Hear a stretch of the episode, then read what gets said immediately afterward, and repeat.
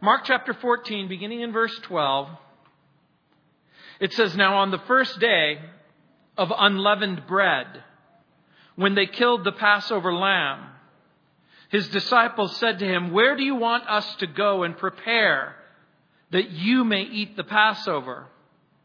And he sent out two of his disciples and said to them, Go into the city, and a man will meet you carrying a pitcher of water.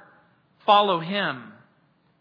Wherever he goes in, say to the master of the house, the teacher says, Where is the guest room in which I may eat the Passover with my disciples? Then he will show you a large upper room, furnished and prepared and there make ready for us. So his disciples went out and came into the city and found it just as he had said to them, and they prepared the Passover. In the evening he came with the twelve. Now, as they sat and ate, Jesus said, Assuredly, I say to you, one of you who eats with me will betray me. And they began to be sorrowful and to say to him one by one, Is it I? And another said, Is it I? He answered and said to them, It is one of the twelve who dips with me in the dish. The Son of Man indeed goes just as it is written of him. But woe to that man by whom the Son of Man is betrayed. It would have been good for that man if he had never been born. In Mark chapter 14, Jesus is marked for death by the religious leaders. The religious leaders want to wait until after the Passover to execute God's lamb. But according to his sovereign timetable, he has other plans. The chapter began with plots to betray and then kill Jesus in verses 1 and 2 and verse 10 and 11. And then there was the preparation of pouring expensive perfume on his body in verses 3 through 9. And then, of course, now the Passover meal in verses 12, and we're going to see next week through verse 26. Our text begins with a set of instructions in verses 12 through 16, followed by an indictment in verses 17 through 20. Jesus announces that one of the disciples will betray him. Patiently, Jesus will give Judas an opportunity to turn from his sin, to turn to the Savior. Just like God patiently works with us, preparing our hearts, exposing our sin, providing a Savior.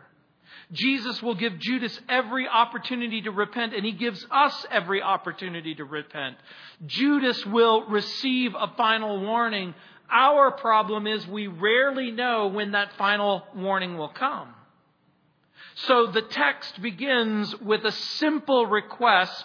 Look at verse 12. Now, on the first day of unleavened bread, when they killed the Passover lamb, his disciples said to him, Where do you want us to go and prepare that you may eat the Passover? The exact timetable or chronology has been fiercely debated by Bible teachers and Bible scholars.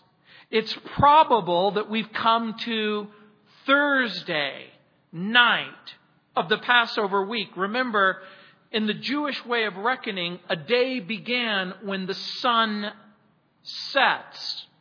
So a day in the Jewish calendar goes from sunset to sunset. It can be very confusing when you grow up in a world in a chronology where your day begins when the sun rises and the day ends when the sun sets. Remember, though, what's important about this date is not the chronology, although we want to know. The important thing about the text is that Jesus is in charge. Jesus is in control. It is Jesus who is determining the time and the place of his death. The Passover lamb was selected on the 10th day of the month of Nisan.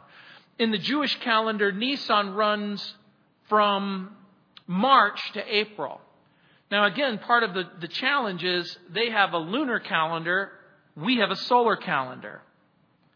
On the 10th day of the month, the priest would examine the Passover lamb for defects, for spots, for blemishes. And then the lamb would be slain on the 14th day of the month. We know that from Exodus chapter 12, verses 3 through 6. The feast of unleavened bread did not begin until the 15th day of the month. So the, the day ends Thursday, almost around 6. Excuse me, Wednesday, almost around 6. Begins Thursday, around 6. So the Feast of Unleavened Bread will begin. We have every reason to believe that, again, now on that first day, Jesus and his disciples, there in Bethany, at the home of Mary and Martha and Lazarus. But the lamb must be slain at the temple, and the meal must be eaten in Jerusalem city limits. Now, for the, again, the Jewish people, the day begins at dawn. Excuse me, not at dawn, but at sunset. And for the disciples, they don't seem to comprehend that this is the climax of the first Passover and every subsequent Passover. Jews in every generation since the Exodus from Egypt, in the wilderness, in the promised land, they have been following, observing the Passover. The crowds in Jerusalem would have been enormous. Josephus estimates that it could have been as much as one to two million people flooding into the city. And the fact that the disciples have to ask the question, where do you want us to go and prepare indicates that Jesus had not told them. The plans for the Passover had to remain a secret. You remember why they have to remain a secret. The religious leaders want to kill him. Judas is plotting to put him to death. But unbeknownst to the disciples, Jesus has a plan. He has always had a plan. The same Jesus who prepared the universe and the planet and the people and the promises of God prepared you. He prepared your life and your existence. the life that you have right at this very moment, the parents that you have, the spouse, if you have a spouse, the children, all of the plans and purposes of God have been unfolding in your life. God has prepared your life, but He also prepared a Savior just for you. Now remember, this is the most important celebration of the year. And because it was the most important celebration of, the year, they, there would have been a profound shortage of housing. So again, the disciples are wondering, they are questioning, Tell us about your plans. Just like you.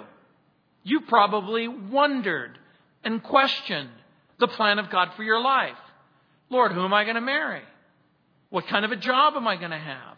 Where am I going to go to school? How am I going to live my life? How is my life going to turn out?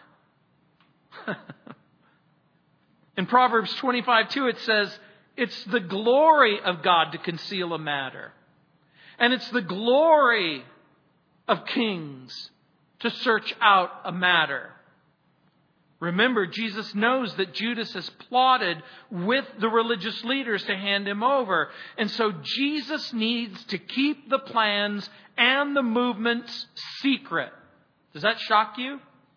Does it surprise you that Jesus has secrets. Now remember, some of the secrets of the past have become common knowledge in the present. And some of the secrets in the present will become common knowledge in the not too distant future. One of the interesting things in our passage is that Jesus has a secret and Jesus keeps a secret. And one of the secrets is the identity of the person who will betray him. Why does he do that? Why doesn't he simply expose him and thwart the plan? I'm going to suggest to you that in part, one of the reasons is to give Judas an opportunity to repent. So, why does Jesus allow you to keep your secret? How is it that Jesus allows you to go day after day and week after week holding the secret of your heart? Because Jesus also wants to give you an opportunity. Because what may not be known by your husband or your wife, by your family or your friends, is known by Jesus. And so, Jesus certainly worshiped. He certainly kept the feast of the Jews. And in verse 13, look at the strange revelation that's made. In verse 13, it says, And he sent out two of his disciples and said to them, Go into the city, and a man will meet you carrying a pitcher of water. Follow him.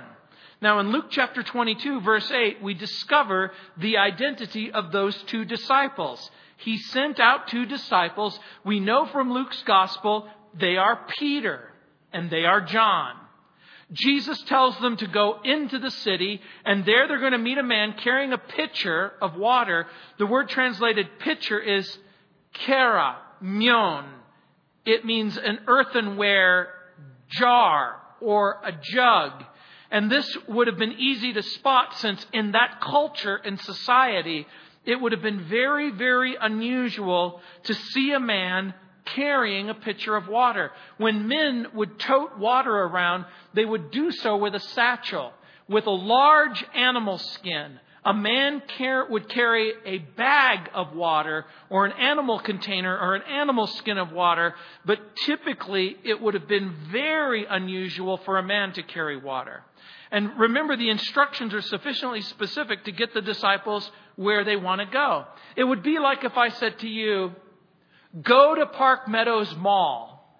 There you will meet a man wearing a dress, carrying a purse. And, well, maybe that's not such a good example because I guess it's not all that uncommon anymore. I guess I would need to have a different illustration. But in the time of Jesus, this worked very, very well it's going to preserve the identity of the owner, and the location of the spot is going to remain secret. Because Judas must not know the exact spot. He must not know the actual meeting spot until it's time to meet. And in verse 14 it says, Wherever he goes in, say to the master of the house, the teacher says, Where is the guest room in which I may eat the Passover? With my disciples.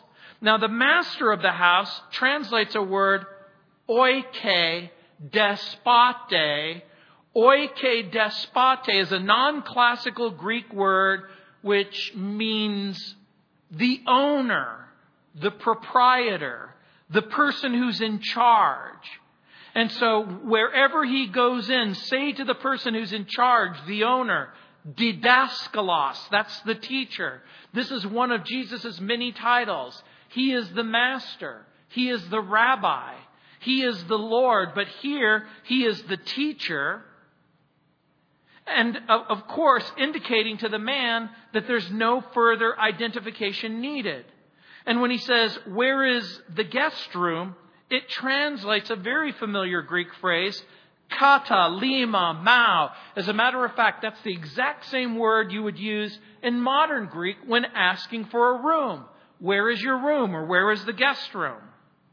And so in verse 15 it says, Then he will show you a very large upper room, furnished and prepared. There make ready for us. When it says a large room, I want you to picture in your mind what houses would have been like in the first century, particularly in the temple precinct in the city of Jerusalem.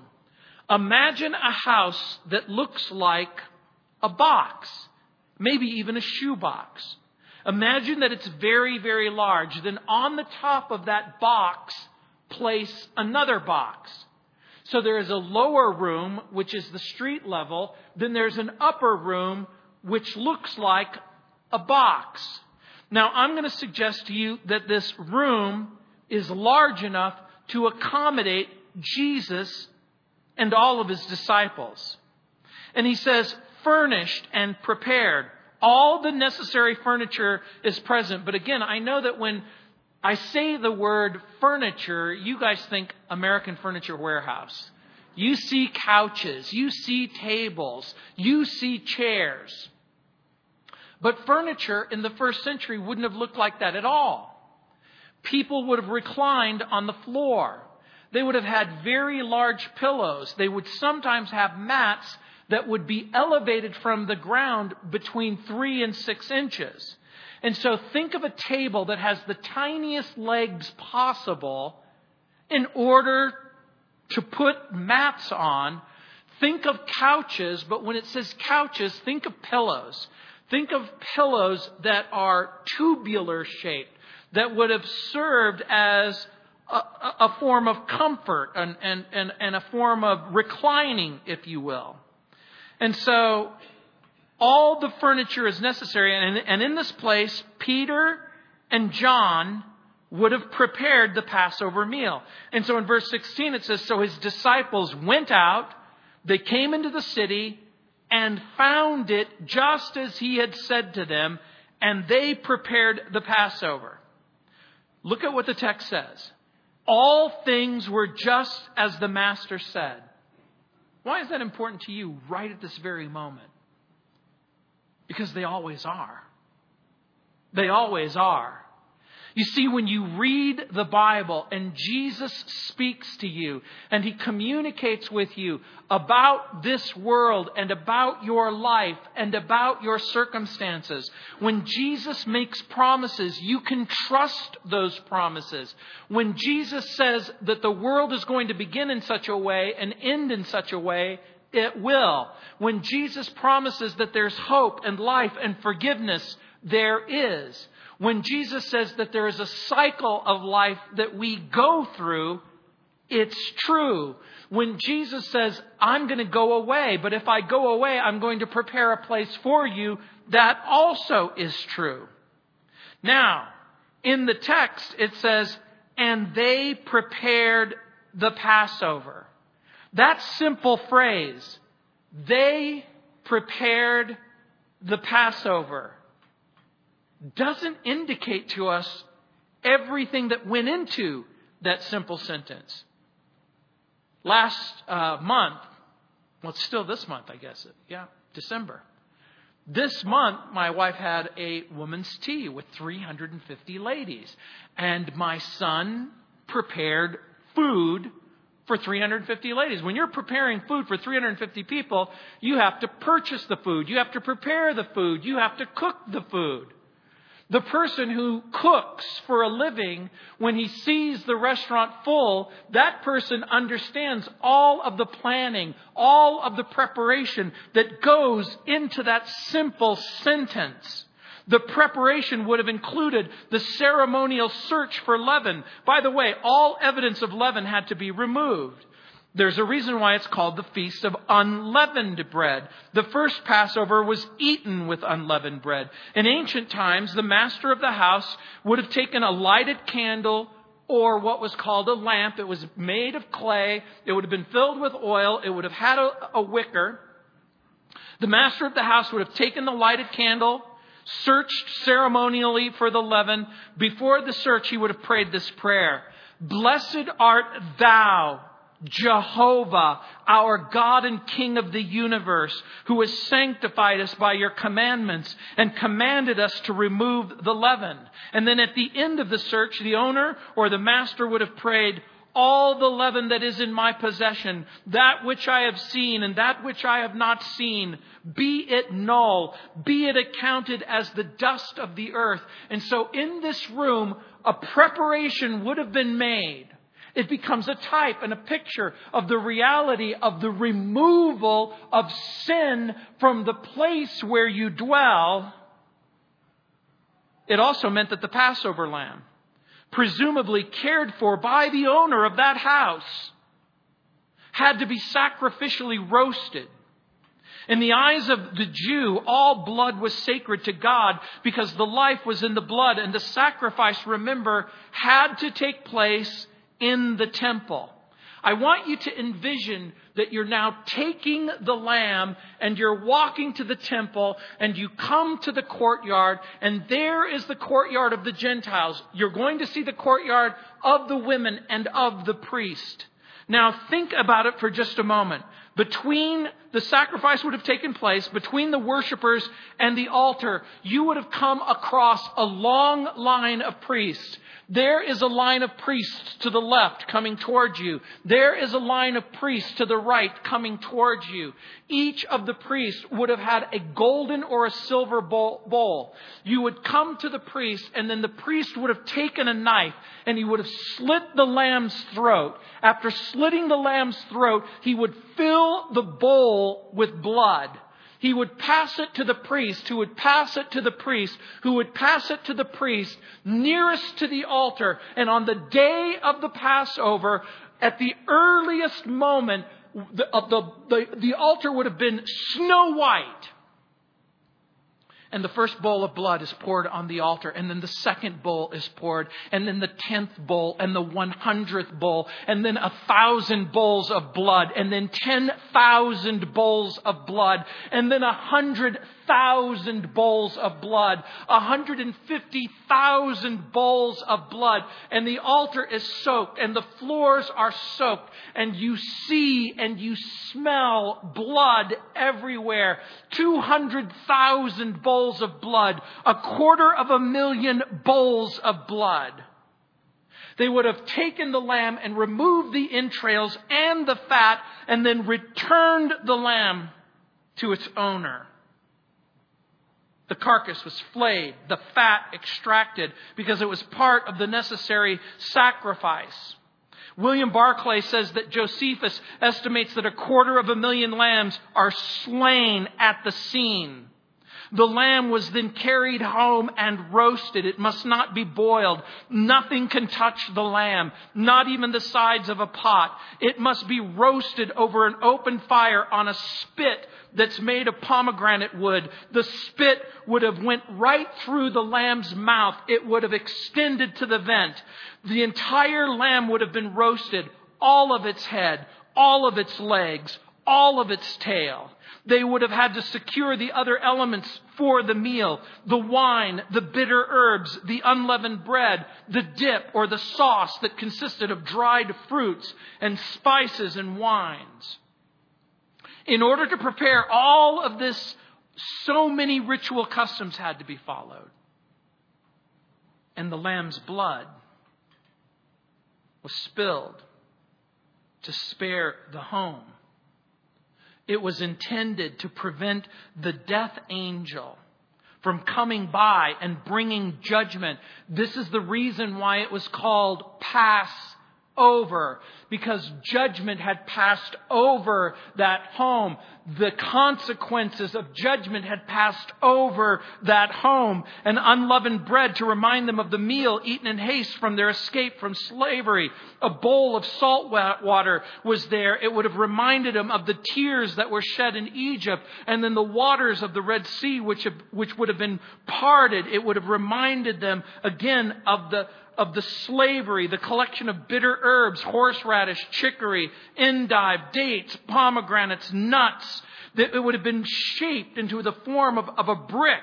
And there, within the shape of all of those fruits, would have been cinnamon sticks. It would have reminded them of the, the, the, straw that would have been mixed in order to build the bricks, in order to, to build Pharaoh's empire. There were four cups of wine. The cups contained a little more than a half a pint of wine. There would have been three parts of wine and then two parts of water. And then the four cups were drunk to remind them of the four promises that were given in Exodus chapter 6, verses 6 and 7. I will bring you out of the burden of the Egyptians. That's promise number one. I will rid you of your bondage. That's promise number two. I will redeem you with an outstretched arm. That's promise number three. I will take you to me for a people and I will be your God. That's promise number four. And such were the preparations. Every detail designed to declare the life, the ministry, the deliverance of Jesus. Because the picture of slavery in Egypt pictures a greater slavery. It's the slavery to sin. And Jesus comes to forgive sin and to deliver the sinner. Some scholars speculate that this home may have been the childhood home of John Mark. That's my belief. As a matter of fact, a careful reading of the New Testament, and you discover something that the home of John Mark seems to have been a hub in the post resurrection drama of the New Testament. As you read forward in the Gospels, you'll find Jesus dying and then coming back to life, and then a group of 120 followers of Jesus gather together in an upper room. A large upper room a place where it seemed safe. And I'm going to suggest to you that the author of this book, as a little boy, probably remembered each and every Passover that led up to this one. Peter, John would have carefully prepared the observance and we can safely say that Jesus proceeds through the ritual step by step until he comes to one point in the ritual and he's going to impart new meaning. The end of the Passover was celebrated by a feast which included, for those present, the eating of the roasted lamb. And it's probable that it's at this point that Jesus institutes what you and I call the Lord's Supper or the Lord's Memorial Jesus said, Behold, I now institute a new and everlasting covenant in Luke chapter 22, verse 20. But we get a sneak peek, which we will look at next week, in verse 24, when Jesus said, This is my blood of the new covenant, which is shed for many. But look at the place of rendezvous. Go back to the text. Look at verse 17. In the evening, he came with the twelve. Wednesday is over. Thursday begins. It's evening. Jesus comes with the disciples to the place prepared in advance. Remember, it's customary to eat the meal between 6 o'clock at night and 12 midnight. For those familiar with the New Testament, a number of things take place between verse 16, well, actually between verse 17 and verse 18. Between verse 17 and 18, if you're familiar with John's Gospel in chapter 13, verses 1 through 20, between verse 17 and 18, this is the place where Jesus washes the disciples' feet. This is the place where the lessons of humility are learned.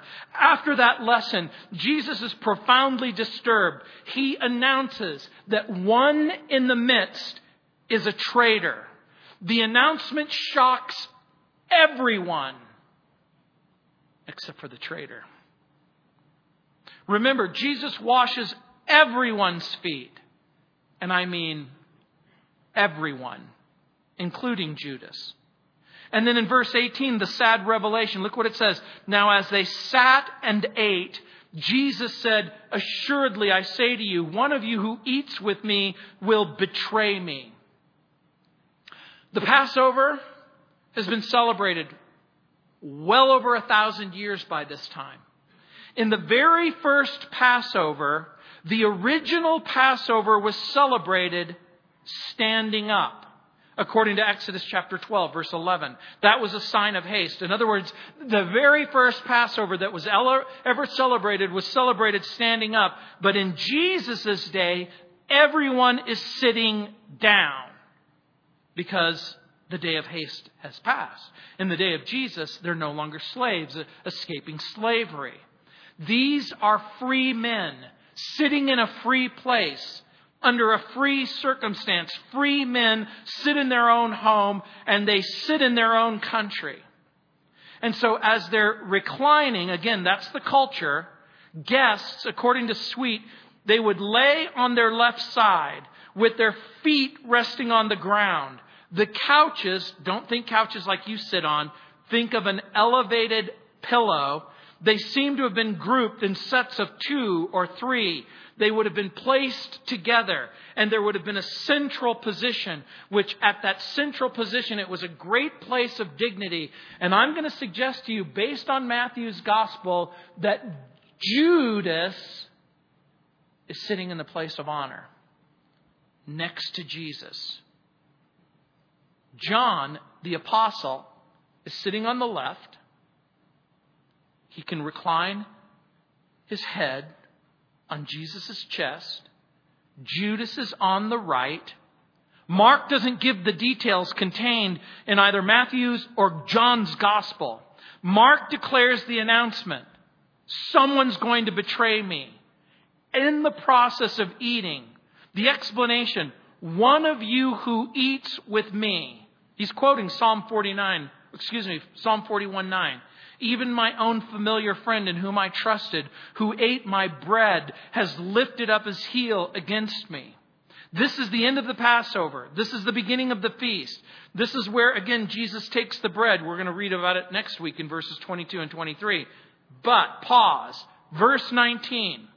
They begin to be sorrowful. They say to one another, Is it I? Is it I? Another said, Is it I? Now, this is one of the most interesting details of this story. It's the inability of the disciples to recognize the betrayer. And how is it that all of them begin to confess, Is it I? Because that's not normal. You see, they've grown up with Jesus now. They've walked with Jesus. They've talked with Jesus. Typically, in a situation like this, when Jesus announces, one of you is going to betray me, they look at each other with suspicion and they go, Is it you? Is it you? But something has happened. Something is happening inside of their hearts. Did they recognize their sinful circumstances? Have they begun to examine their own hearts and wicked propensities? Do the disciples begin to understand the weakness of their flesh and how easy it is to fail? And have, have you? Have you grown in your friendship and relationship with Jesus? Have you grown? Do you recognize your own heart, your own weakness, your own failures, your own sensitivities and sensibilities. Earlier in the ministry of the Lord Jesus, they debated who's the greatest. Now they're debating who's the worst. And look what the text says. And to say to him, one by one, Peter, is it me? James, is it me?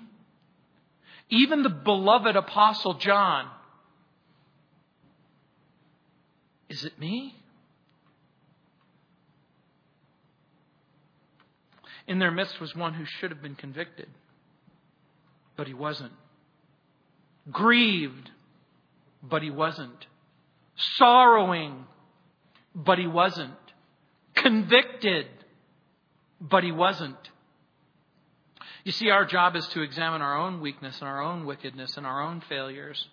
And by the way, I guarantee you, if your weakness and your wickedness and your failure is anything like mine, you have plenty to keep you busy. In Matthew's Gospel, chapter 25, verse 26, we read, Then Judas, who was betraying him, answered and said, Rabbi, is it I? He said to him in Matthew's Gospel, You have said it. Now, it would appear that only Judas heard that. The other disciples would never, they would never, they would never have let him leave the room if they had known. Italian people and Jews have that in common. They don't do well with betrayal. We can sometimes keep secrets from one another, but we'll never keep secrets from Jesus. There's an old hymn that was written by John G. Whittier many years ago, O Lord and Master of us all. And there's one particular stanza where it says, Our thoughts lie open to thy sight and naked to thy glance. Our secret sins are in thy light. Of thy pure countenance, Jesus knows. He knows what no one else knows. He sees what no one else sees. And then the sorrowful remonstration, that means the announcement in verse 20, he answers and says to him, It is one of the twelve who dips with me in the dish. Now remember, in the Middle East, to share food with someone is a picture of intimacy and camaraderie. It would be like if we all went to Tres Margaritas. And by the way, they call it Tres Margaritas because after Tres Margaritas, it doesn't matter what the food tastes like if you go and you have a great big pot of salsa picante and you have chips, you sit there and you dip the chip in the bowl. Everyone eats from the common bowl, but it's a picture of intimacy and camaraderie. In Psalm 41:9, when David wrote about his trusted friend and counselor Ahithophel, he's giving a picture of friendship and fellowship around the table. Strangers can't betray you. Only friends. In the culture of the Jews, it's the height of treachery. It's the height of backstabbing, double dealing wickedness to eat someone's food and then betray them. Betrayal is mutiny. Betrayal is a violation of trust. Betrayal is always an inside job. Betrayal is different and worse than rejection. Rejection is like someone taking a knife and cutting you. Betrayal is like someone taking salt and pouring it into the wound of the knife that just cut you. Betrayal is different from loneliness. Loneliness leaves you cold. It turns you out from a place where you were once warm.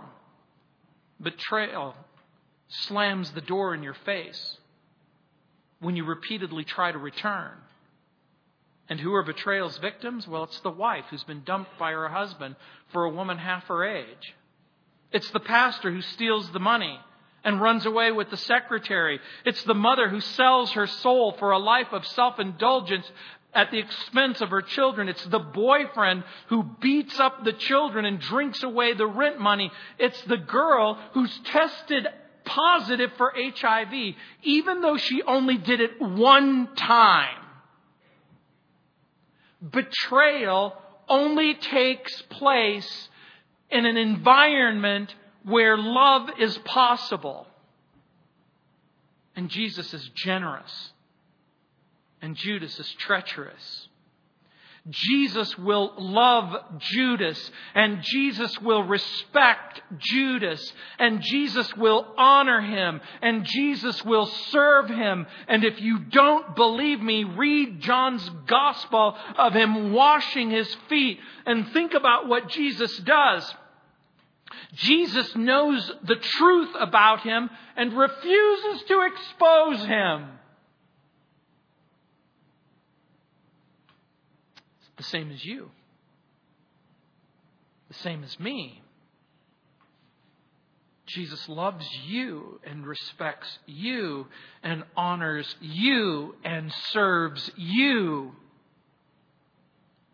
And he does, he refuses to expose you to the people who may think they want to know the truth about you, but they don't. And think about what Jesus does that becomes the most important thing of all. Jesus treats Judas as if he were faithful when he's not. Can you imagine? Can you imagine such a thing? Can you imagine such a thing? Now think about what's going on. What is Judas thinking? Does Jesus know, or is he just playing some clever trick to see if he can smoke out the traitor? What do you think? Do you think that this is some sort of messianic parlor trip in order for Judas to sort of expose himself? I don't think so. Jesus knows. Jesus knows about the monstrous deception. He goes on record. He gives notice that he knows. And by the way, in gambling, gamblers look for what they call a tell. Do you know what a tell is? A tell is a subtle but detectable change in a player's movement or expression or demeanor that might reveal what's in his or her hand. Think carefully. Judas is told, I know who you are and I know what you've done. I know about your sin. Judas's response I think you're bluffing. I think I can get away with it. I know who you are and I know what you've done. I think I can get away with it. I know who you are and I know what you've done. I need you to repent. No, I'm not going to repent. Judas is going to continue in the deception. Judas is going to nurse the charade. Judas will reject the previous chance and this chance and one more chance. But soon he's going to be out of chances. By the way, sometimes repentance is date stamped, just like eggnog at Christmas. Have you ever gone to the refrigerator and you see that stamp on the eggnog? It says, Do not drink after December 25th. And you open the carton, you give it a little smell, and you realize these people know what they're talking about. That is not good. Look at verse 21. The Son of Man indeed goes just as it is written of him. But woe to that man by whom the Son of Man is betrayed. It would have been good for that man if he had never been born. I want you to understand what the text is saying. Jesus is going to go forward with his death. God had prepared a universe. God had prepared a people. God had prepared and given prophecies and promises. God prepared a child. God prepared a minister. God prepared a sacrifice. God prepared a mechanism where your sin could be forgiven and you could be restored to God and experience hope and life. Jesus is going to go forward just as it is written of him in Genesis and Exodus and Leviticus and Numbers and Deuteronomy. In each and every prophecy that has ever been given, Jesus is going to accomplish God's perfect will but the future of the one who betrays him. Jesus' testimony, it would have been good for that man if he had never been born. Now, contrast that with what was said earlier when Mary decided to break the, the, the, the canister and pour oil all over his body for the precious burial that was about to take place. And he said, She has done a good thing. Leave her alone. And this is the answer that we have to give to those who seek to defend Judas, who want to exonerate him and argue that he was doing Jesus a favor, fulfilling prophecy, revealing Christ's power, setting up a Jewish kingdom. We have to remind people that Judas was a free moral agent and that the free moral agent is responsible for his or her actions. The moral agent is responsible for the consequences that go in place once the choice is made. And make no mistake about it, you are responsible for the choice that you make. You're responsible to believe, to embrace, to repent to admit your sin and your guilt and to walk away from it. Judas is not a theological robot fated to fulfill prophecy or martyrdom. Judas is a person, a person who's responsible for the choices and the actions that he takes. And so are you. And so am I. Judas makes choices. And in making those choices, he fulfills the prophecy of God. Judas didn't wake up one morning and decide to become the villain. He didn't fall at once, and he didn't fall unwarned. Jesus said, Didn't I choose you 12 and one of you is a devil? I want you to place yourself just for a moment in that upper room and see his eyes as he says, Is it I? Is it me? Do you suppose his conscience was whispering or screaming? Or had the voice stopped talking altogether? Judas planned the treachery. He volunteered to deliver Jesus. He accepted 30 pieces of silver in spite of Jesus' warnings and Mark doesn't record it, but John's gospel does, we learn that Judas exits the upper room at this point, convinced and committed to go through with this plan. This is love's last appeal and Judas' final warning. By the way, whatever it means to love Jesus Christ, it means that loving Him becomes the proof and the test of your really real circumstances of your heart. That's what the betrayal of Jesus by Judas should do. It should cause you to search your heart. Are you a lover of Jesus or are you an uncommitted pretender?